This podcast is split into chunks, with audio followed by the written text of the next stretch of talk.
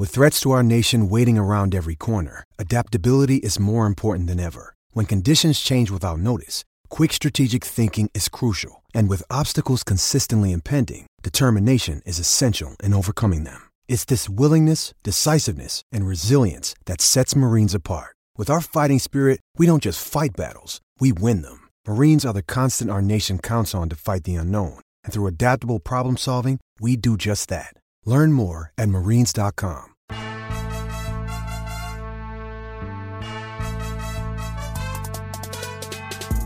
Welcome to Andy Staples on three, and it's that weird week of the year where we get the new polls on Tuesday because they had games on Monday. And of course, that Duke Clemson game on Monday did have an impact on the poll. But we got fresh steaming polls, fresh steaming piles of poll, whatever you want to call it.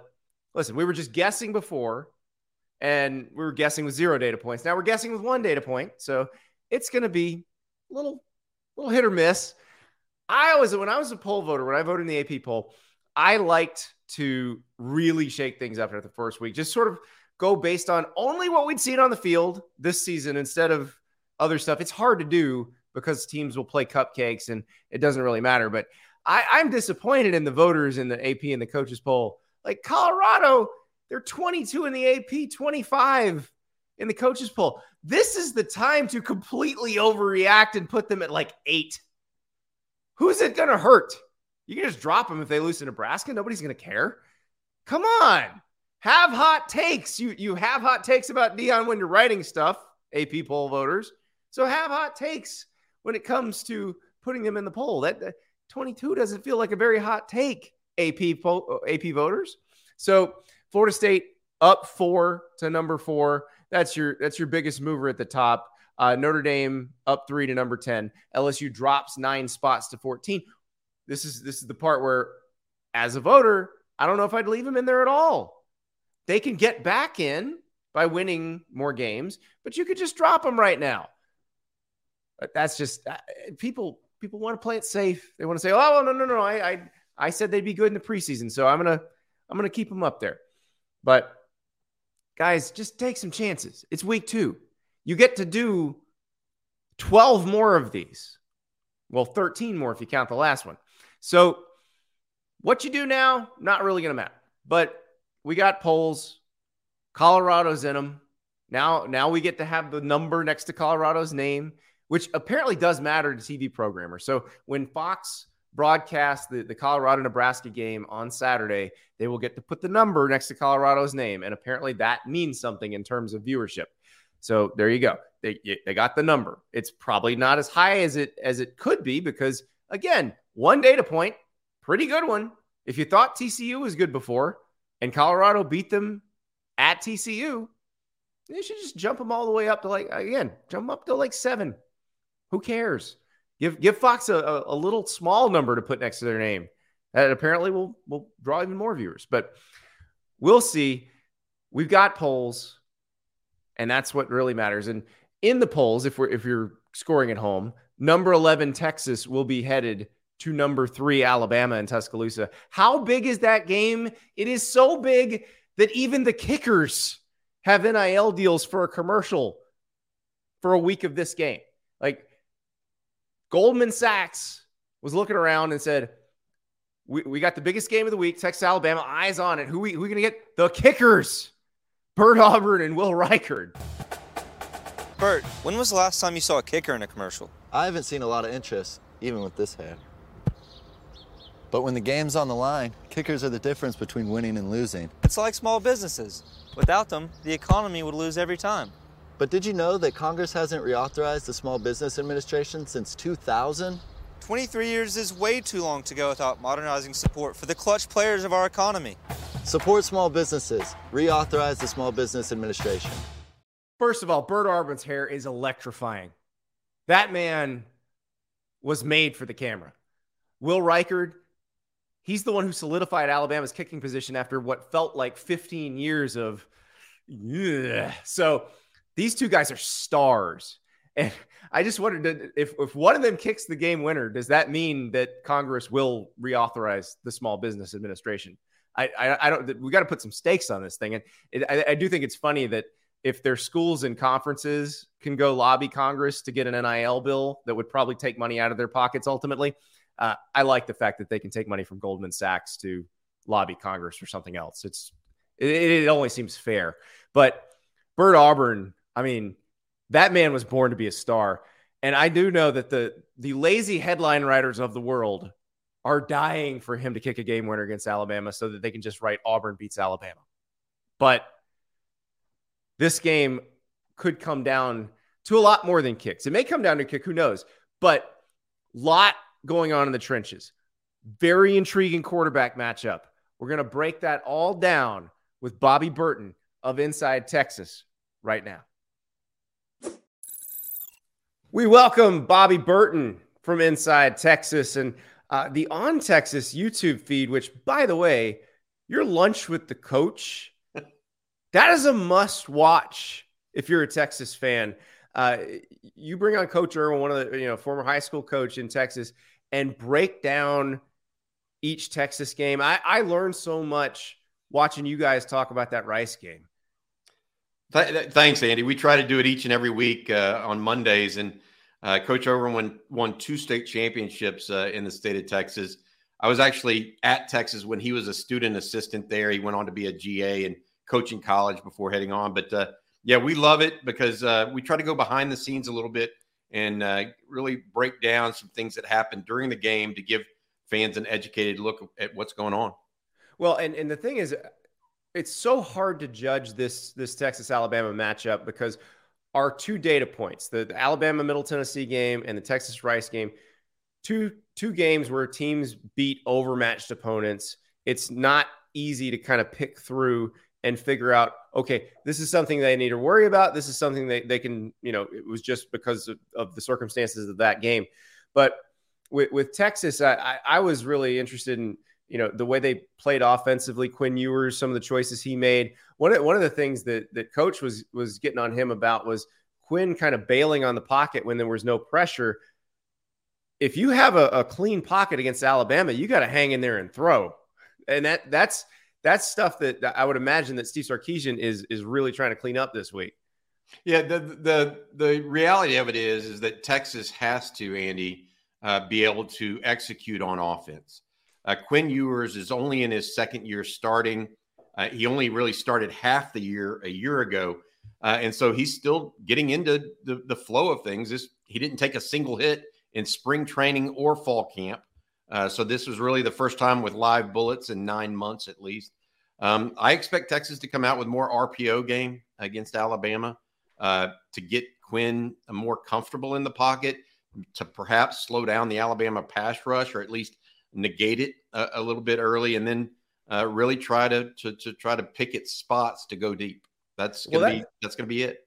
That's what I was wondering about because Texas is so deep in terms of pass catching targets, whether it's Xavier Worthy, uh, Jordan Whittington, AD Mitchell, uh, JT Sanders. Like they have so many options there, but they don't have Bijan Robinson and Roschon Johnson anymore. Uh, they do have some some young backs that they like, but in terms of security blanket in the backfield, it doesn't feel like that's there anymore. No, they don't, and they lost Cedric Baxter uh, early in the game against Rice with a, a shoulder or bruised sternum, uh, and they're not sure if he's going to be back in time for uh, Alabama. He's the nation's number one rated running back last year. He had popped off a 30 yard run and got injured on it. Uh, so he looked good early, but Jonathan Brooks, a junior, uh, has taken over. But to your point, he's not Bijan Robinson. Heck, he's not even Roschon Johnson, uh, who was also uh, NFL draft pick, a backup to Bijan last year. And so they don't have that security blanket. Uh, they're trying to figure out how to, to do this. The one thing that I would look for against Alabama, Andy, is can Texas get – Xavier Worthy, AD or Adonai Mitchell, uh, the ball in space in one on one coverage. If they can, those guys can get open about just about against anybody. And then JT Sanders against the Alabama linebackers would be another one. That that all being said, they have to get time. They have to create time for for Quinn in the pocket, and that's going to be a big, big, a tall ask, I think, against Alabama. So talking to Jim Nagy from the Senior Bowl yesterday, and we were talking about the Texas defensive line. And uh, Alfred Collins is someone who the NFL scouts just love because of of measurables and and and explosiveness. He's you know kind of come on quite slowly through his career, but it seems like now is the time. T'Vondre Sweat, another guy who's been there a while, who developed, who looks very good right now. They look the part. This is the first time I can I can say that about a Texas team. I feel like on the defensive line where they look the part, where you can compete with an Alabama, an Ohio State, a Georgia up front defensively since, gosh, I'd say late, you know, late 2000s, 2009 probably. Yeah, I think they've got three guys that are draftable at defensive tackle this coming year.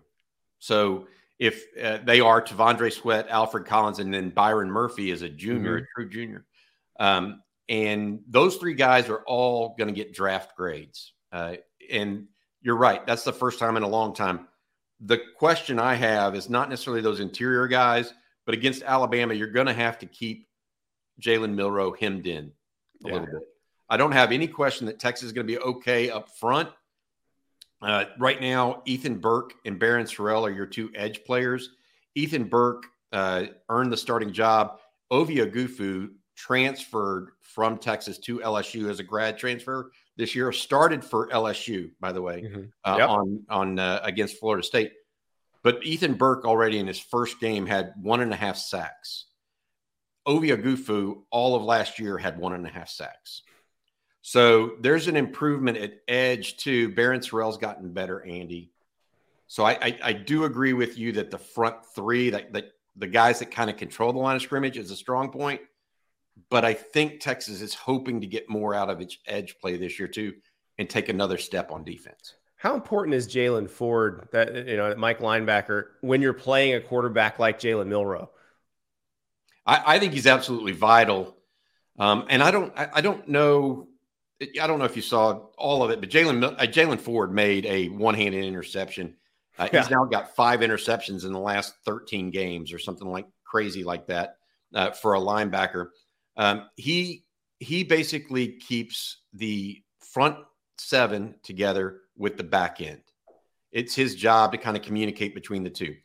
With Milroe, though, I don't know that you can spy him per se with any one player. I think he's too fast, too strong. I, I actually think that Texas will be, it'll be important for them to play a little bit of umbrella color coverage to try to get Jalen Milroe to keep him in front of them, right? Instead of beating them with his legs, to beat him with the arm. Ford's ability to get in passing lanes is something that that I want to see. And and for Texas to win, Jaylan Ford's going to have to be a guy. What would it mean for Texas to win this game? Just grand scheme. How how big would this be? Um, it's the first top ten road game for Texas, other than Texas OU, with two top ten uh, road opponent or opponents since 2008, when wow. Texas went to Texas Tech. Um, Texas hasn't traveled to Tuscaloosa in more than 100 years, by the way. Um, so take those two stats out of it. And I would say that this is a okay, we're here, not a we're back kind right. of statement game for Texas. Um, we are competitive and we can we can get things done. It is a statement in the state of Texas uh, that Texas and Texas A&M can compete with Alabama's and whoever uh, of the world. I, I really believe, Andy, from from my standpoint and looking at the whole of the program, it would be the marquee win of Steve Sarkisian's coaching career. Oh yeah, yeah. You there's know, nothing and, at Washington or USC that would compare to that either. No, that's what I'm saying. And so yeah. he's got he he he needs a big win too, not just the University of Texas, and because he's done he's really struck a chord in the state of Texas with recruits and even nationwide. This would be you know him playing the fiddle. He he'd have a real chance in recruiting uh, with a win like this. And so, from a, a, Texas program perspective, where they've added talent, et cetera, it could be absolutely enormous. We'll be right back with more from Bobby Burton talking Texas, Alabama. But first, I want to tell you about Rhoback. When you see this little dog, that's a Rhodesian Ridgeback. When you see that on an item of clothing, just know the person wearing that item of clothing is more comfortable than you. They're probably more confident than you because they're feeling elite because they're wearing Rhoback. I have had Rhoback performance hoodies before. I, I, had some some first generation Rhoback performance hoodies. I just got this navy one. I got to tell you, I don't know how they did it. It's somehow softer and more comfortable than the hoodies I had before, which I thought were the most comfortable hoodies in the world, which pretty much immediately got stolen by members of my family. This one, they're not touching it. They're not allowed because there is not a garment on earth that is more comfortable than this. This is going to be my new go to. You're going to see me a lot in this. You're going to say, Andy, you're wearing that the Navy hoodie again. You're right because it feels amazing. And this is not one of those hoodies that you you're bundling up with. You can wear this in, in any climate. I live in Florida; it's a thousand degrees, but this is the, the type of thing I'm going to wear fishing. So there is a lot to look for at Rhoback. You got your hoodies, your Q zips, your polos, your everyday shorts, your joggers, all of it designed for maximum comfort, maximum versatility. And right now, use that code STAPLES 20% off your first order. So if you want to be more comfortable and more confident than everyone else you see, go to rhoback.com. Performance hoodies, polos, Q zips, you name it. Promo code STAPLES, 20% off your first order. And me, I'm going to sit here and luxuriate in this glorious hoodie for a little bit longer. One thing I, I would like to, to have you explain this because I, have been trying to explain it, but I, I'm not deep enough inside Texas to, to really get the point across, I think. How different is this Texas team personnel wise from what we've seen for the past 14 years, thir- you know, 12, 13 years? How, how different are they from a, a standpoint of people on the roster that NFL teams want to draft who can can hang with elite talent elsewhere? It's a great question. Uh, there's there's a couple points. Uh, one, Andy, is they have eight to ten guys that are going to get NFL draft grades this coming season, so they'll have a big a, a big group. The real issue um, for Texas is that not only do they have that top end group, they've had two consecutive recruiting classes that they are panning out. Like sometimes yeah. recruiting classes fall apart, you know, and a highly ranked class looks average at best.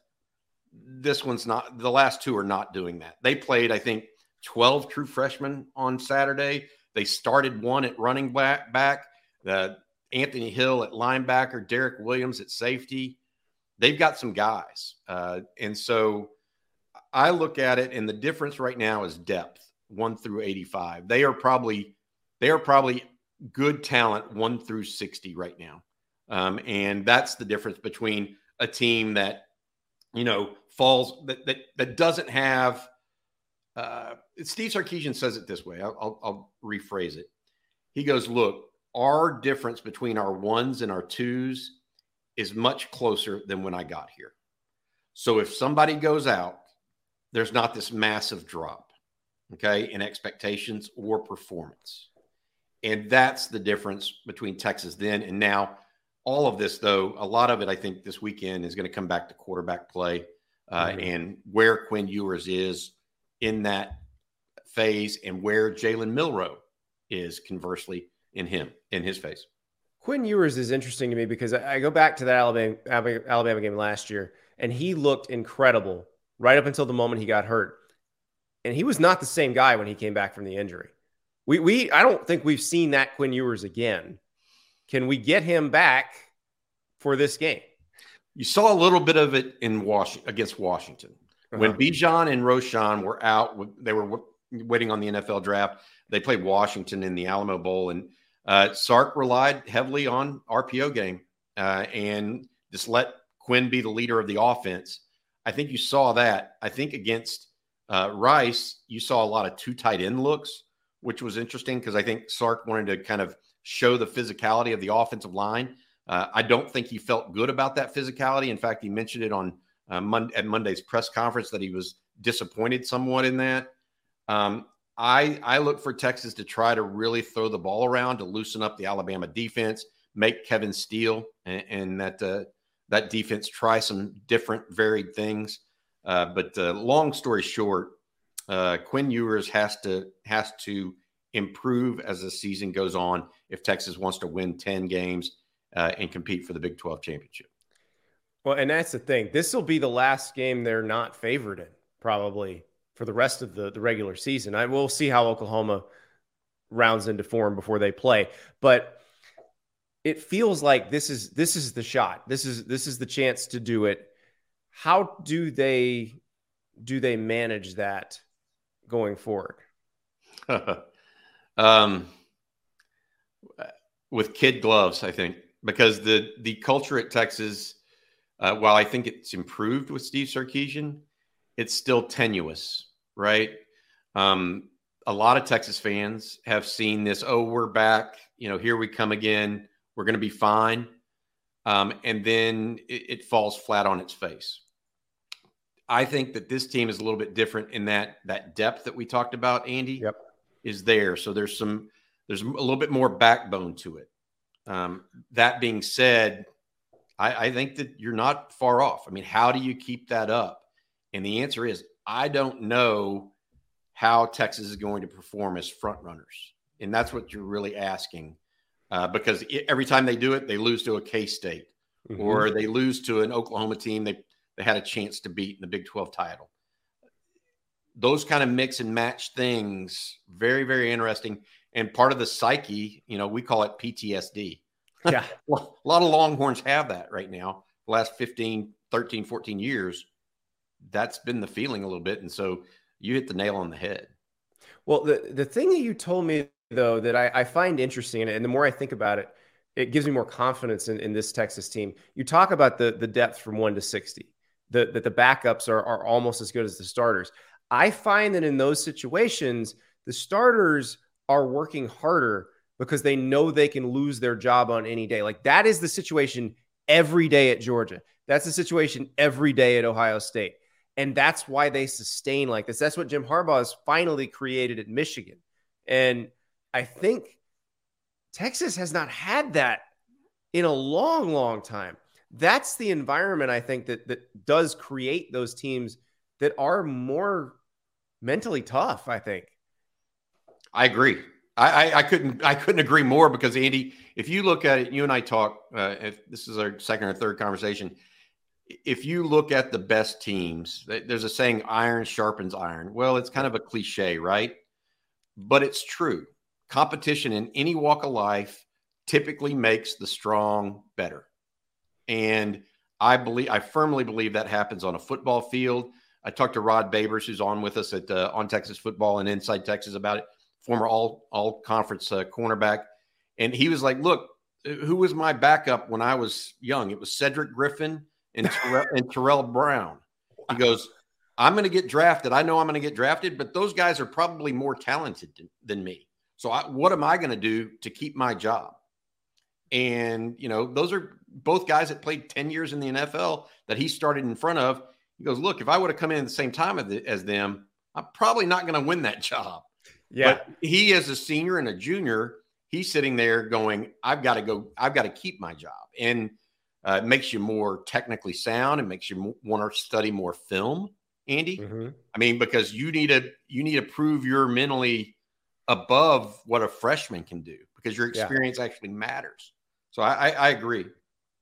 Well, I, I can't wait to see it. This is I, I haven't been this excited about a game in, in, quite some time, and that's saying something because the games this weekend were pretty awesome. So I, I can't wait. Bobby, thank you so much, and uh, it's coming Saturday, baby. I'll be there on Saturday in Tuscaloosa. Uh, so we'll, right. we'll see how it goes. Thank you, Bobby. Have a good one, Andy. Thank you to Bobby Burton. That Texas Bama game, Bama a seven point favorite right now. Let's talk some lines of interest for week two. There, there's a there's a bunch out there that are that are intriguing. Uh, Notre Dame is a seven point favorite on the road at NC State. It is a uh, an interesting week for the road favorites. You've also got Texas A&M, a four and a half point favorite on the road at Miami, which that, that's going to be a very intriguing game. Miami looked like it had a running game in its season opener, but that's the season opener against Miami of Ohio. Texas A&M's defensive front considerably different looking than Miami of Ohio. So we will see how that one shakes out. Nebraska, Colorado. It, Colorado actually opened as a five and a half point favorite after beating TCU. That has been bet down to two and a half. So uh, the the sharps feeling like maybe Nebraska will get some stuff figured out offensively. Uh, Nebraska's defense looked very good against Minnesota last week, but TCU's defense, I think, is going to be okay. I don't think it's going to be Georgia's defense by any stretch, but I think they're going to be okay. And Colorado shredded them. So I'm very intrigued by what happens with Coach Prime. Another game that, that fascinates me Oklahoma is a 16 and a half point favorite against SMU, but I'm more interested in that total 69 and a half right now. That still feels very low for these two teams. I, I, I think if there's a game that is going to feature a ton of fireworks this weekend, that's the one. So we'll talk more on Wednesday's show. Our special guest picker will be Jacob Hester, former LSU running back. You can hear him on Sirius XM College. He uh, he's deep into the analytics and the advanced stats. So I'm curious to see where he goes on some of these games. But he's also a fullback at heart, and so we'll see if if that comes back to him and he just picks the the team that blocks the best and has the best big people. But Jacob Hester will be with us Wednesday to talk about that. Now, though, it is time to talk to the architect of a big upset. GJ Kinne, the head coach at Texas State, they beat Baylor as a massive dog week one. And now they're getting ready to play UTSA. Here's GJ. We are here with the architect of the largest point spread upset of the weekend. I know that, that Colorado, TCU, and, and Duke Clemson got all the headlines, but it was GJ Kinne leading Texas State over Baylor as a 26 and a half point dog. That was the biggest upset of the weekend. But coach, I, I get the sense that you you guys didn't feel like anything was all that surprising to you. Yeah, yeah, we we went into that game with a lot of confidence. We knew they were a really good team, but you know, we feel like we have a really good team as well. So uh, the guys came out there, they played really hard. Um, next play mentality. We told them that there's going to be some good plays, there's going to be some bad plays. Just go to the next one, and that's what they did. And we looked up at the end of that thing and, and celebrated in the locker room and had a lot of fun. We've seen some big roster flips this year. Obviously, uh, Deion Sanders has been in the news a lot for it. Kenny Dillingham had to do a big one at, at Arizona State. But you got 72 newcomers on your team, 52 new scholarship players. How did you get everybody to coalesce as quickly as you did? Yeah, I think we have a really good staff. Um, we have a young staff, but you know we had a we had a blueprint, we had a, a game plan, and we were able to go out there and execute it. Um, and, and, from the moment I got here, you know we had some really good players leave. We have some players right now that were at at Texas State last year that are starting at different schools. Um, so when I got here, I, I, had to replace those guys. We had some guys that graduated, had to bring in some guys, and and obviously we were, going to recruit Texas high school. Uh, like I said, like our hair is on fire, so we were able to sign a couple high school kids, um, and you know we won't be able to do this again next year. You know that that's not the every every year is not going to be like what we did this year, but. Uh, you know, it was a lot of fun, a lot of uh, official visits, a lot of dinners, a lot of hibachi. Um, but yeah, it, it, was it was fun, and and uh, we have a bunch of really good guys. You know, I think anytime you go into the the portal, sometimes it can be a little scary, but we try to identify guys. Um, one that we either had a relationship with, we recruited them, we knew their high school coach, uh, we knew I knew a college coach or or or somebody that that played with them, and and uh, so we're able to do that. And then we look for those unique traits. You know I, I, like big guys. We are able to get some length. We are able to get some size up front on both sides and uh, some speed. And i think that was you know when we showed up to play baylor to be honest with you you know um, we we looked um, like the power five team. So hibachi is that the secret to getting the big guys when you bring them in? Uh, it, it helps. The hibachi definitely helps you know, you, you got, you know, you can go the chicken, the steak, or you can go the combo, and then you know that, that's where it's at. Well, and the giant pile of rice, like that's yeah. as a as a guy who used to be a lot bigger. when you see that giant pile of rice Yeah. and you know there's going to be a bunch of meat in there, like that. Yeah. I'm signing right there. Yeah, no veggies. I, I go no veggies, rice and just the chicken and steak. No veggies. Beautiful. So you, the guys you brought in, it, it's interesting because uh, like TJ Finley, your your quarterback, he Yeah. played at LSU and Auburn, but he's throwing to to Joey Hobert, who made that incredible one handed catch on the sideline. He was at Utah Tech. Yeah. Like, how did you how did you find all these people? Because it's obviously a different experience recruiting somebody who's coming from Auburn and somebody who's coming from Utah Tech. Yeah, yeah. TJ, TJ was one of those deals where I remember where I was at. I was uh, in New Braunfels um, over there, and and uh, I saw his name go in the portal. I, I, I talked to a couple people, got his number, reached out to him, and uh, kind of gave gave it my spiel. And and um, he came on an official visit later that week, and he had a couple other P5 OVs lined up. And after the OV, he canceled them and and decided to be a Bobcat, which was huge. Um, you know, because he's he's a difference maker. You know, I think he's an NFL quarterback. You know, he's got the size, he's got the arm. He just needed to be in the right system. And if you look look at his career, you know, the guys that recruited him for for their system kind of left, and and Yeah. so. Um, it was a situation where we, we felt really confident in his abilities. We just, you know, had to get him here. So he had to graduate. We had to go through that whole process, and we got him here in the summer, and and uh, he really, um, you know, you could see his leadership, and and uh, you could tell he'd been around a bunch of really good coaches. So uh, that was a pretty uh, smooth transition. And then then Joey, you know, Joey actually played for Coach Stutzman, our receiver coach, pass game coordinator. So that was that connection there. And and uh, once again, he had some big time offers and some P5 offers, but that the relationship part of it is, is really big. And and knowing what type of offense he was going to play in, that's what we told him. Like, hey, yeah, you can go to this school, you can go to that school, but you know, are you going to get the ball, or you know, are you going to be be uh, you know one of the main guys, or you're you just going to be a guy over there? So he believed in us, and and uh, the relationship went a long way. So y- your coaching career is amazing because you, you finished playing football in 2016 and started coaching, and you've been somewhere different every year. You've been you've been at SMU, you've been at Arkansas, you've been with the Philadelphia Eagles, you've been at, at UCF, you were the head coach last year at Incarnate Word in San Antonio, and now here. I imagine that helped you in terms of the portal recruiting because you probably did have quite a few more relationships and, and quite a web of people you could call about, hey, you know this guy? Did you recruit Yeah. this guy?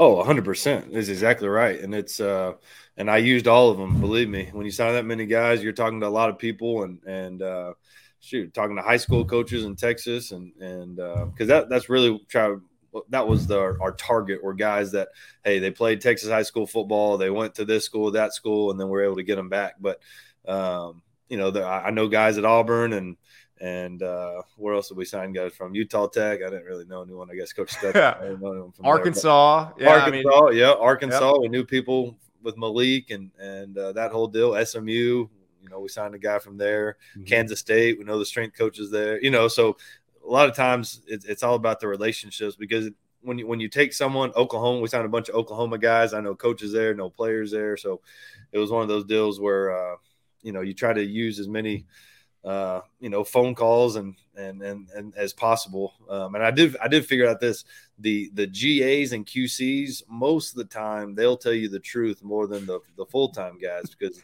you know the, the, sometimes they're trying to you know just get rid of them or basically the QC and they all want jobs so they'll tell you the truth. well, and and you're so much closer to being a QC Yeah, than most other head coaches. I mean, that was only a No few doubt. years ago for you. So, I don't. I, when you've been a head coach for 20 years, they might not be so w- willing to to tell you the truth. They might be afraid of you at that point. yeah, that's true. That, that, that's a good point. So, uh, your offense is, is fascinating to me too because uh, you you played at Tulsa. You, Gus Malzahn was your OC. Uh, there, there's a young Mike Norvell running around Yeah. back then, and uh, Yeah. but but you you took a lot of that, and then you go to UCF with Gus his first year there, and you're you're kind of breaking it. You know, Dillon Gabriel, you're inheriting him. Yeah. And I heard you talk in an interview about looking at Josh Heupel's offense that Dillon Yeah. had been playing in, and saying, I really like a lot of this. You could marry a lot of the wide split vertical choice stuff with Gus's run game Yeah. and come up with a pretty fun offense. Yeah, you you you hit it um, exactly right. When, when I got to UCF, obviously I, you know, I played for Gus and have a, a ton of respect for him. And and to his credit, we had Dillon Gabriel, who you know put up a lot of stats, and he was a really good quarterback, returning quarterback. He said, "Hey, go in there and and learn what they did, and and uh, you know what's he good at." And we want to incorporate some of that stuff. So um, we were able to do that, and and uh, you know, so I sat in there with Dillon every day for for a whole off season, kind of going through his reads and, and what coverages they like this play against, what what they like this against, and and um, and then you know obviously we were starting to do some of that stuff early in the season. Dillon gets hurt, we don't get to do as much of it. Um, so when I got the Incarnate Word job, I met with Coach Leftwich um, and kind of told him like, hey, this is this is kind of the vision I have for this thing and and we had a, a, really good background as well. You know, his dad, Coach Mack which my OC, his dad was my offensive line coach at Tulsa. So we kind of had that connection already, and and he was very intrigued by the wide splits and the vertical choice game, and um, and so it was it was a perfect fit. And after we talked, I said, "Yep, this is my guy. We're gonna do this." And and and we both had a a background you know, a lot of Chip Kelly's passing game when we were with Philly was a bunch of air raid stuff. Uh, you see a lot of mesh, you see a lot of mm-hmm. snag, um, that that type of stuff, and and that's what the background he came from. So we are able to combine some of that pass game, and, and I think that's what kind of makes us a little bit different. Is is we really are. We're kind of uh, you know, we go wide splits all the time, but we're we're able to find unique ways to still get some of those air raid pass concepts in there and, and run mesh and and uh, that type of stuff that maybe sometimes those those deep choice guys don't run. So, um, and then the run game, um, like you said, uh, from our background, and and uh, you know, Coach Shoemaker, um, our offensive line coach and, and run game coordinator, um, some of the stuff that we do, you know, he was um, with Browse for a long time, and so yeah. that that really Fear worked out. Shoot, yeah, yeah, exactly. That that really worked out well because they're the they're he's really the originator of, of, the wide splits and doing all that stuff. So it was right up his alley too. So it was really one of those deals where I got to Incarnate Word and and um, it was it was like a perfect match. You know, us three kind of doing it, and then and then you add Craig Stutzman to the the equation this year, who's been a run and shoot guy mm-hmm. his whole life, worked for June Jones, and now we're incorporating some of that stuff, and so it's like it's it's it's been really cool. Um, you know, we we got so many ideas and so many. Sometimes you go like, all right, that, that's good, but we ain't doing that right now. We can't do it. This might be the most Texas offense ever conceived. That's that's yeah, the beauty yeah, of no it. No doubt. So another thing I find really interesting is your your quarterback in Incarnate Word was Lindsey Scott, who had started his career at LSU. He'd, he'd gone JUCO, and you've got him working with your quarterbacks now at Texas State. How much does that help having a guy who's been in their shoes to help them along?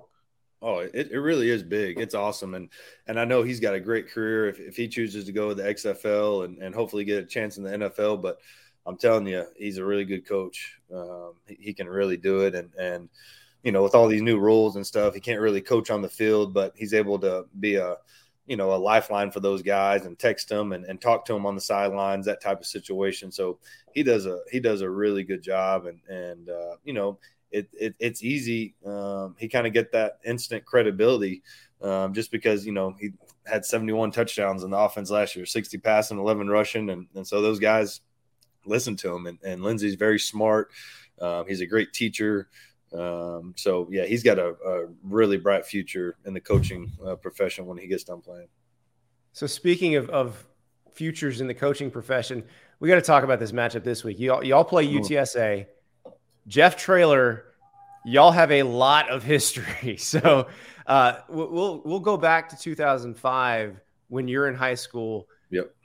I, this is so my first exposure to to the family name, and, and probably a lot of people who are watching this, is it made national news. Your dad was your head coach.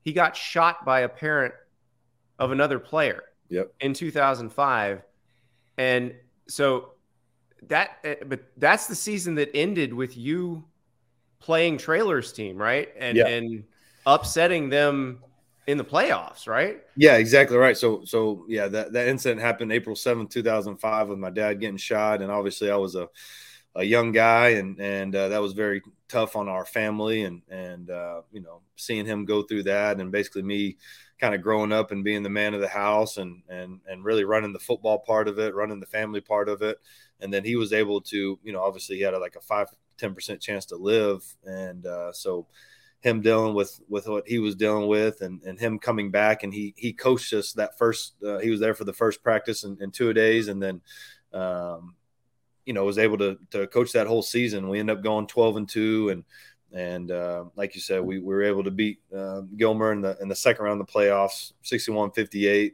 and uh, you know and that was kind of the, my first exposure to, to coach Traylor and just just the way they played and the offense they ran and and everything like that had a lot of respect for him and then my dad gets the he was the national uh, coach of the year and gets the Baylor job. Uh, funny story about that. Coach Malzahn always gives uh, me and my dad a hard time because he went undefeated and they were the number one team in the country and he didn't get national coach of the year that year when he was at Springdale. But my dad tells him, you know, he got he, he did get the Arkansas OC job. So yeah, he did get the Arkansas. Out. Exactly right. So uh, you know that all happens. My dad gets the the job at Baylor and um, and so you know I'm, I'm looking for a place that that's going to continue to to grow me as a quarterback and uh, you know, Gilmer wasn't too far away. And so I decided to, to move. Me and my family moved to Gilmer. And so I, I, got to play for Jeff. My brother won a state championship for Jeff. And, and, uh, so, you know, it, it, was, it was one of those deals where it was instant. Um, you know, we, we really got along and, and Jeff's like family to me. I, I love him and I have a lot of respect for him. Could you tell as a player that he was destined to, to be what he would become? Yeah, yeah, it, it, was it was it was pretty easy. Like he, he's a big time coach, and and even when we were at SMU in Arkansas, you could tell. Like I, I, I had never seen him in that assistant role, but um, his kids loved him. His kids always performed. His kids were always our best players on our team, and uh, that wasn't by accident. And um, you know, so I, I knew when he got his opportunity in college that he was going to just take it and run with it and, and, and do exactly what he's been doing. And and uh, so it's, it's been really fun to, to see his his uh, you know really rise. Like it's not a it's not a surprise to me or anyone that's been around him um, what he's been able to accomplish. How weird have, have these first few weeks been for you? Because your, your brother was on the is on the Baylor staff. Yeah. This is yeah. this is you know folks that it, with UTSA folks that you've known for for most of your life. Like how do you how do you handle obviously the deep personal connections but not trying to give away anything when you got to keep a competitive advantage. Yeah, yeah. My Baylor's on the roster there. He's a he's a walk on receiver oh, there. Oh, that's right. That's right. Yeah, that's right. Yeah. My dad my dad played. He was an all Southwest Conference linebacker there. He's a Baylor legend. He coached there at one point. My sister graduated from Baylor. Um, you know, so I have a lot of history there with that school. I was committed to Baylor at one point uh, before I flipped to Texas. So there was a lot of history there at, at Baylor. And then, and then the next week you turn around and, and play your old high school coach uh, with Coach Traylor, who's, you know, arguably the, the best, um, you know, coach in the country. You know, I, I think that highly of him. So um, it, it's a it's, it's it's been very unique and and one of those like my wife said the other one like the other day like we just got to get through this one. Let's get through this one and then you know one of those type deals. They don't get any easier though. They they they no. you know that's no, the thing. Least, you, beat Baylor, like, you got to turn around and do this. Yeah, no no doubt no doubt. It's tough. But the good thing, like you said, I've been in a couple different places. So it's one of those deals where usually I know someone on the other team that that you know you're coached with or played with, one of those type deals. Well, and, and one thing you've said, and I've noticed just following you on Twitter, you really do want to recruit the state of Texas. You want to you want to have the high school coaches in Texas have a good relationship with your program. I've seen high school coaches posting pictures from your practices and how important is it to have that group be close to your program and, and understand what you're doing there. Yeah, it's it's huge because you know I, I'm a, a firm believer in, in showing up with the better players, and uh, I, I, feel like Texas has um, you know the best um, territory to recruit. And they got the best high school coaches, they got the best programs, um, and and so you know, maybe if I was at a different place, I wouldn't feel that strongly about it. But being in Texas, you have to recruit Texas high schools, um, and there's some really good coaches. I, you know, I, every time I go to one of these stops and recruit a school, I, I, try to, you know, learn something. We talk offense, talk defense, and, and I always end up learning something. So, we're always going to recruit Texas. That's where the Take Back Texas, you know, hashtag came from, and and um, you know, I think it's it's been really positive, and especially after you beat a team like Baylor, like the recruits, you know, maybe there's a different type of recruit now that that's uh, you know responding to us, and we're able to recruit. So you got UTSA this week. Does the winner get control of I thirty five? I think so. You already beat Baylor. I mean, yeah. maybe we have to ask the Longhorns. We have to ask the Longhorns. Their stadium is right off the, the interstate. Yeah, yeah, they're pretty good too. I mean, what what what a year in the, in the Lone Star State, Coach. Thank you so much, and uh, and good luck against uh, a very familiar opponent. Yeah, I appreciate that, and thanks for having me on. And and this was a lot of fun, and and uh, hopefully we'll get to do it again sometime soon. That was a lot of fun with GJ Kinne, and I think we're going to be hearing a lot more from him as time goes on. It, that start at Texas State was no accident. This guy has been an up and comer in the coaching world for quite some time, and I think you're going to know his name very, very well in the next few years. When we come back, Rodger Sherman, former writer for The Ringer, decided he was going to take a college football odyssey this season. He plans to go to more than 60 games. He started this weekend with four in five days in a car. It started in Salt Lake City, it ended in Durham. Rodger's going to take us through his weekend and what he's planning to do this season. It's the dream. I'm telling you, it is the dream. Here's Rodger. Lucky Land Casino asking people what's the weirdest place you've gotten lucky? Lucky? In line at the deli, I guess? Aha, in my dentist's office. More than once, actually. Do I have to say? Yes, you do. In the car before my kids' PTA meeting. Really? Yes. Excuse me, what's the weirdest place you've gotten lucky? I never win and tell. Well, there you have it. You can get lucky anywhere playing at LuckyLandSlots.com. Play for free right now. Are you feeling lucky? No purchase necessary. Void where prohibited by law. 18 plus. Terms and conditions apply. See website for details.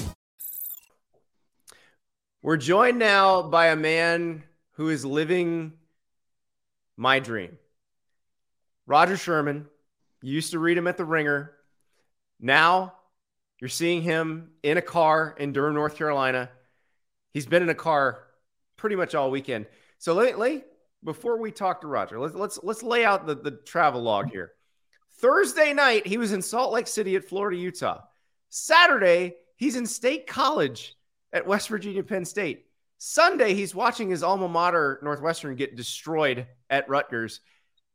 And Monday night, he's in Durham to watch the greatest win in Duke football history. And I apologize, Steve Spurrier, for saying that, but I think it probably was the greatest win in Duke football history.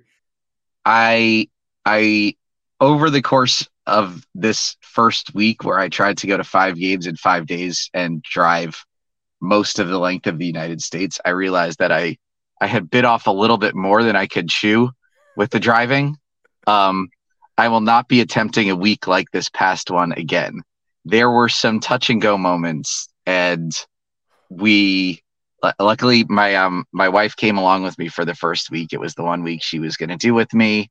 If we do this as planned, we might end up dying because we were just planning on driving through the night uh, on back to back nights. And instead, we got a hotel room, which was the smart move.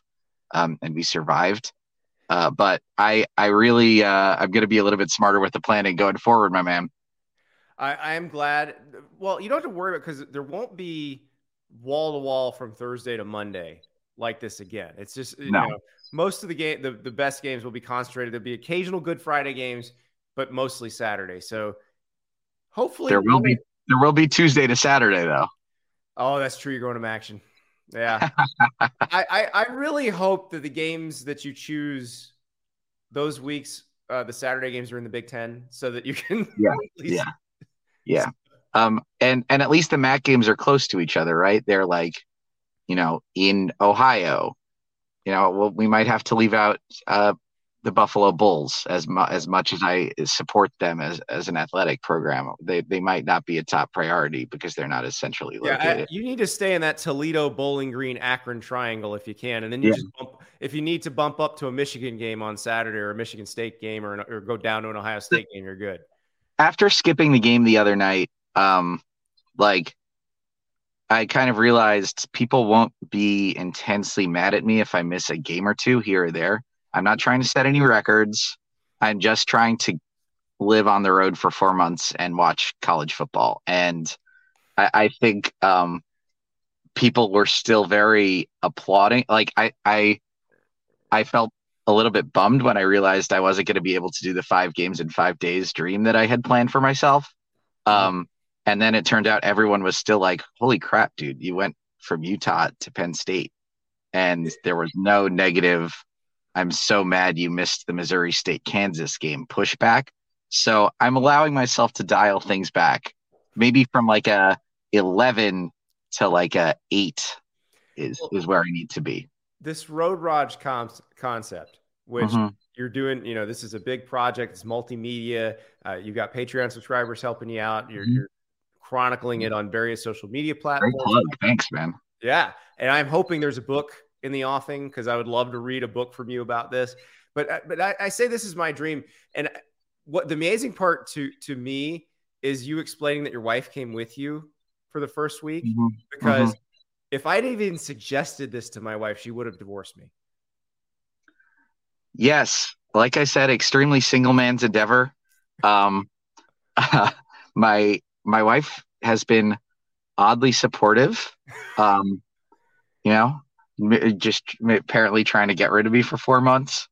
Um, but no, like uh, she, um, the story is she's in like a really intense like nursing program right now. She's getting a doctorate in nursing. She's an actual important member of our society as opposed to being you. And so, you know, she's pretty busy. Um, she's uh like heading into her final year of this program. And I brought this idea to her and she was like, Yeah, go do this now, like while I'm busy and before we have kids, because you are super not gonna do this if if we have started a family you cannot go spend four months on the road. Um, I think um, it's it's a one time deal.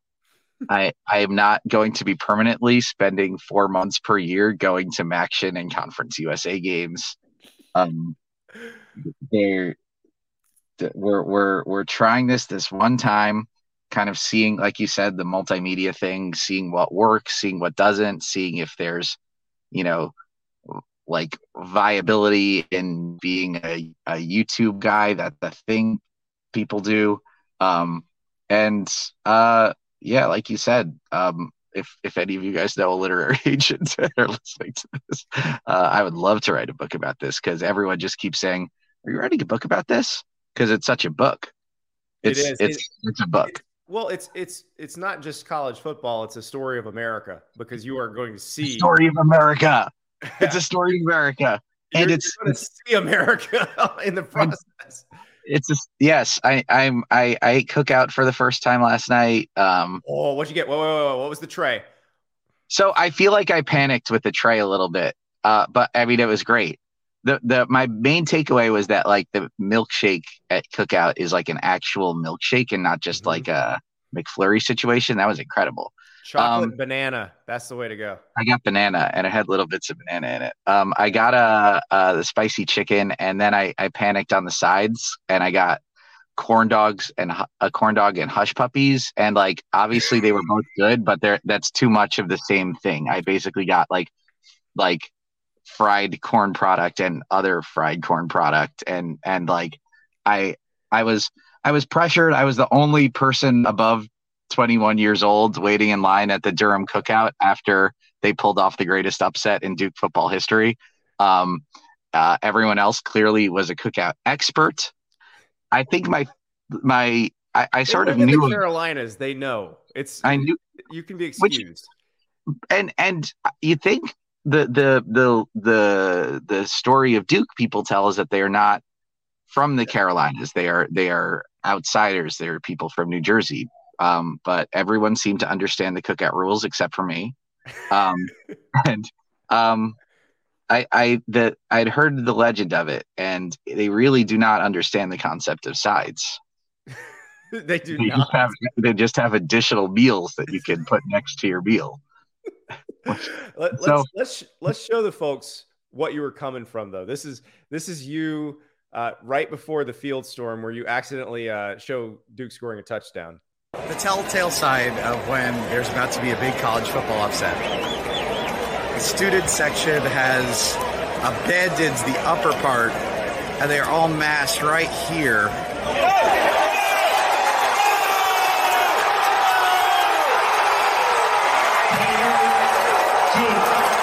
That's also a pretty good sign of a college football upset. You have a futures meteorologist with you.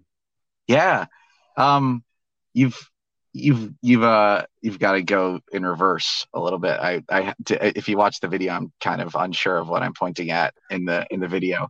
Um no, that was really serendipitous timing on their part. You know, I just try to show all the things that um people aren't seeing on TV when they're watching the game.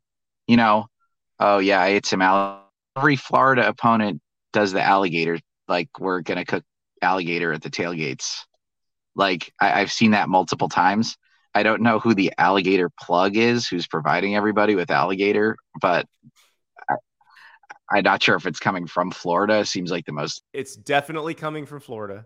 Uh, probably from some folks who live within mm, 20 miles of me. Uh, there are there are quite a few uh, folks with their bang sticks that uh, that make sure they they collect the alligators uh, when they need to be collected, so that people who play against Florida can cook alligator for tailgates. It's it's quite a you know teeming industry. So basically, my um my like my thesis here, and hopefully those videos um sort of show what I what I'm going for here is you know I've I've been writing about football like you know you've seen me at national championship games in the press box that's probably where we met um you know I I mainly have been doing blogging uh, from my house and I haven't been going out and you know seeing the stuff that you see in the stands that you see in the parking lots that like is what draws so many people to college football um I've just been a guy with a laptop up in the press box, um, you know, getting the box score and describing the on-field action. But college football's, you know, it's it's so much more than that. You can't fully capture what people love about the sport. Just, just, yeah, I, I, I, think you have a pretty solid understanding of this. I've, you, it that it's so it is so closely linked to like our lives like within any other sport it it's it's it's stories of places and people and things and yeah i'm trying to make little dumb videos showing that and um also trying not to die those are my top two things don't die and and show some stuff that people can't see on tv Favorite moment of this four games in five days um odyssey. So storming the fields is pretty tough is pretty tough to top right off the bat. Um I asked uh, at a game um I would say I there was a squirrel on the field in West Virginia or, or at Penn State and I really thought for a couple of seconds that he was a goner because he was running towards the West Virginia Mountaineer but who has, I believe, an armed rifle with, like, I believe that it shoots something out of it. And I, I, I, I assume blanks. I, I assume just like a smoke propellant, but it still seems like that would be enough to take down your run of the mill squirrel. So I, after the game, uh, which West Virginia did not win, I went up to the Mountaineer mascot and even though they had just lost and I was wearing opposing colors, I asked him, uh, why, why is that squirrel still alive? And he said it's because, because we weren't in Morgantown. If we were in Morgantown, I would have, I would have shot that squirrel. Um, We, we, I didn't have, know. That, we have we have the video of, of the squirrel on the field.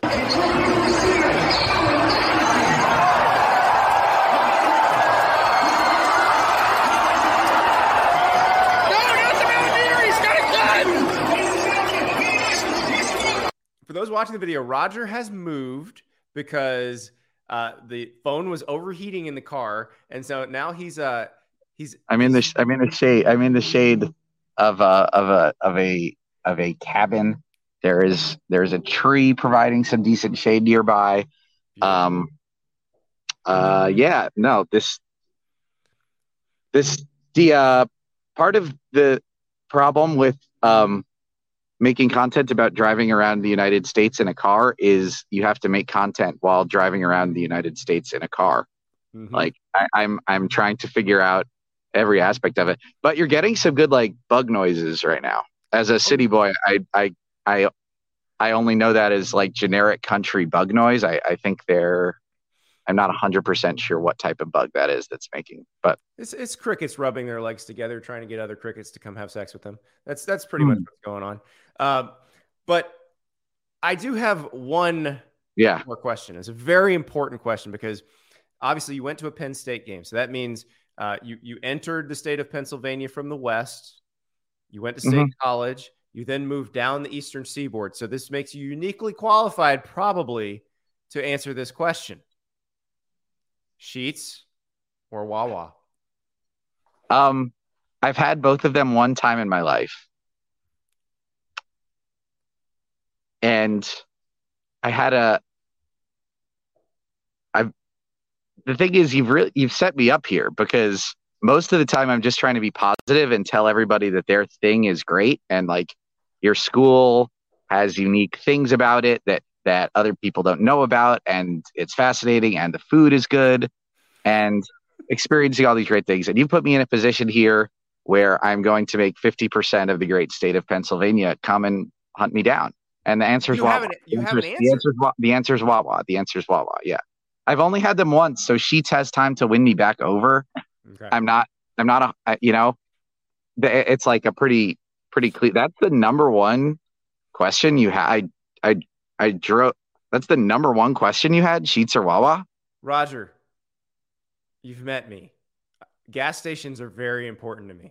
Like, as someone who also has traveled a bunch between college towns, like this is this is where I feel like if if I was on this trip, what I would be doing is just judging gas stations the whole time. Um, you know, I'm I'm not trying to screw up my sponsorships. If at some point one of the gas stations uh, is like, we need to uh we need to, but I'm I'm working on getting a Love's Travel Stop uh sponsorship. I just feel like they're Oh. they could really use Road Raj. Um, I can take them to the next level. I, so I know a guy. Are is this a joke, or do you know? No, no. You know There's Mr. Love. fo- there's a college football connection to this.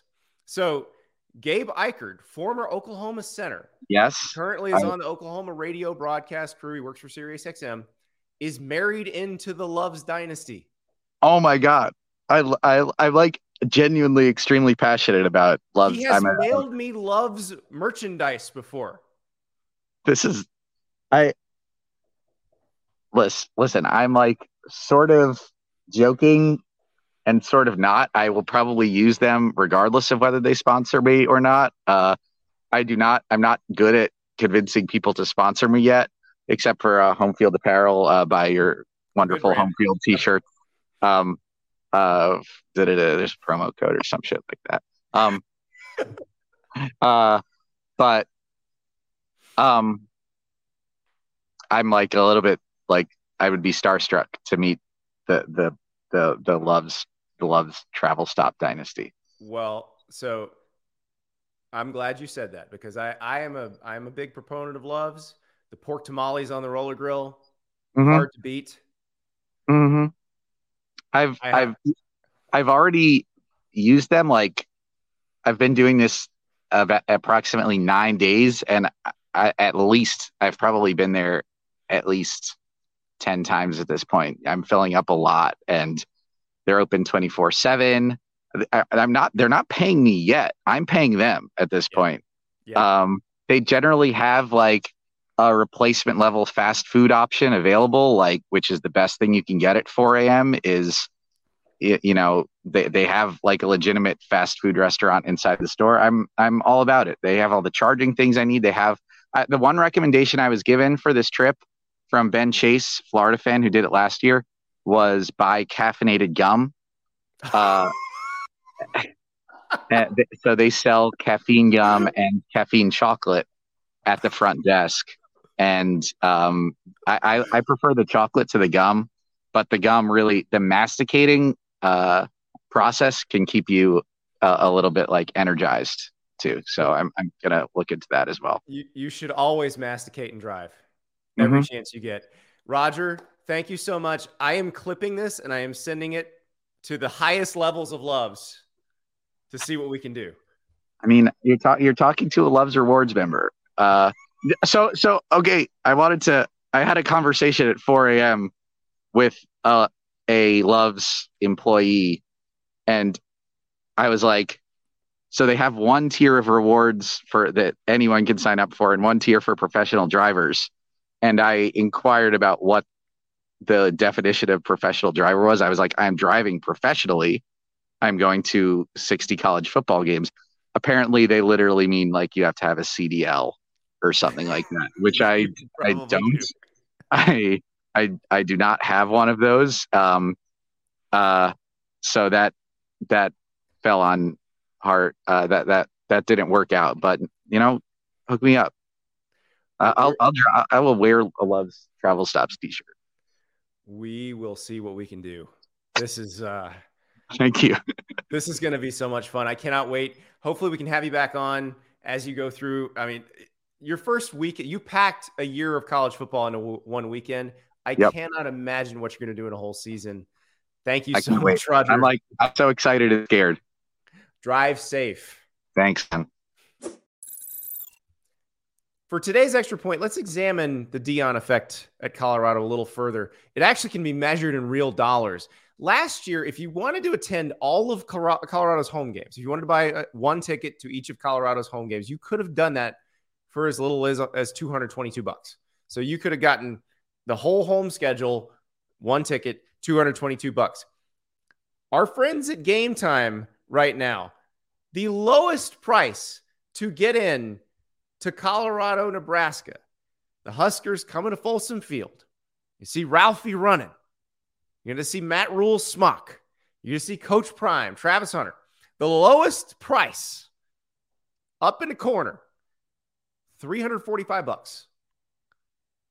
So it is more expensive to go to this one game, thanks to Deion, than it was to go watch the entire season last year. That is a successful coaching hire. Say what you will about the man's methods. He gets stuff done, including providing a ton of value for the school. It's already sold out. The secondary market is skyrocketing. And it can only go up from here if they keep winning. And guess what? After what we saw on Saturday, there's a good chance they might do it. Tomorrow, we're making our picks against the spread. Special guest picker Jacob Hester, former LSU star. You can hear him on Sirius XM radio now. He joins us. Will he go the fullback route and just pick the teams that block the best? Or will he dive into the analytics again? We'll see.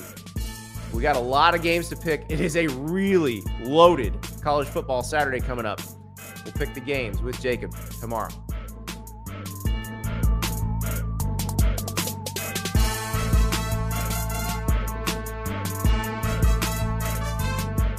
Hey guys, it is Ryan. I'm not sure if you know this about me, but I'm a bit of a fun fanatic when I can. I like to work, but I like fun too. It's a thing. And now the truth is out there. I can tell you about my favorite place to have fun Chumba Casino. They have hundreds of social casino style games to choose from, with new games released each week. You can play for free anytime, anywhere. And each day brings a new chance to collect daily bonuses. So join me in the fun. Sign up now at chumbacasino.com. No purchase necessary. Group. Void were prohibited by law. See terms and conditions. 18 plus.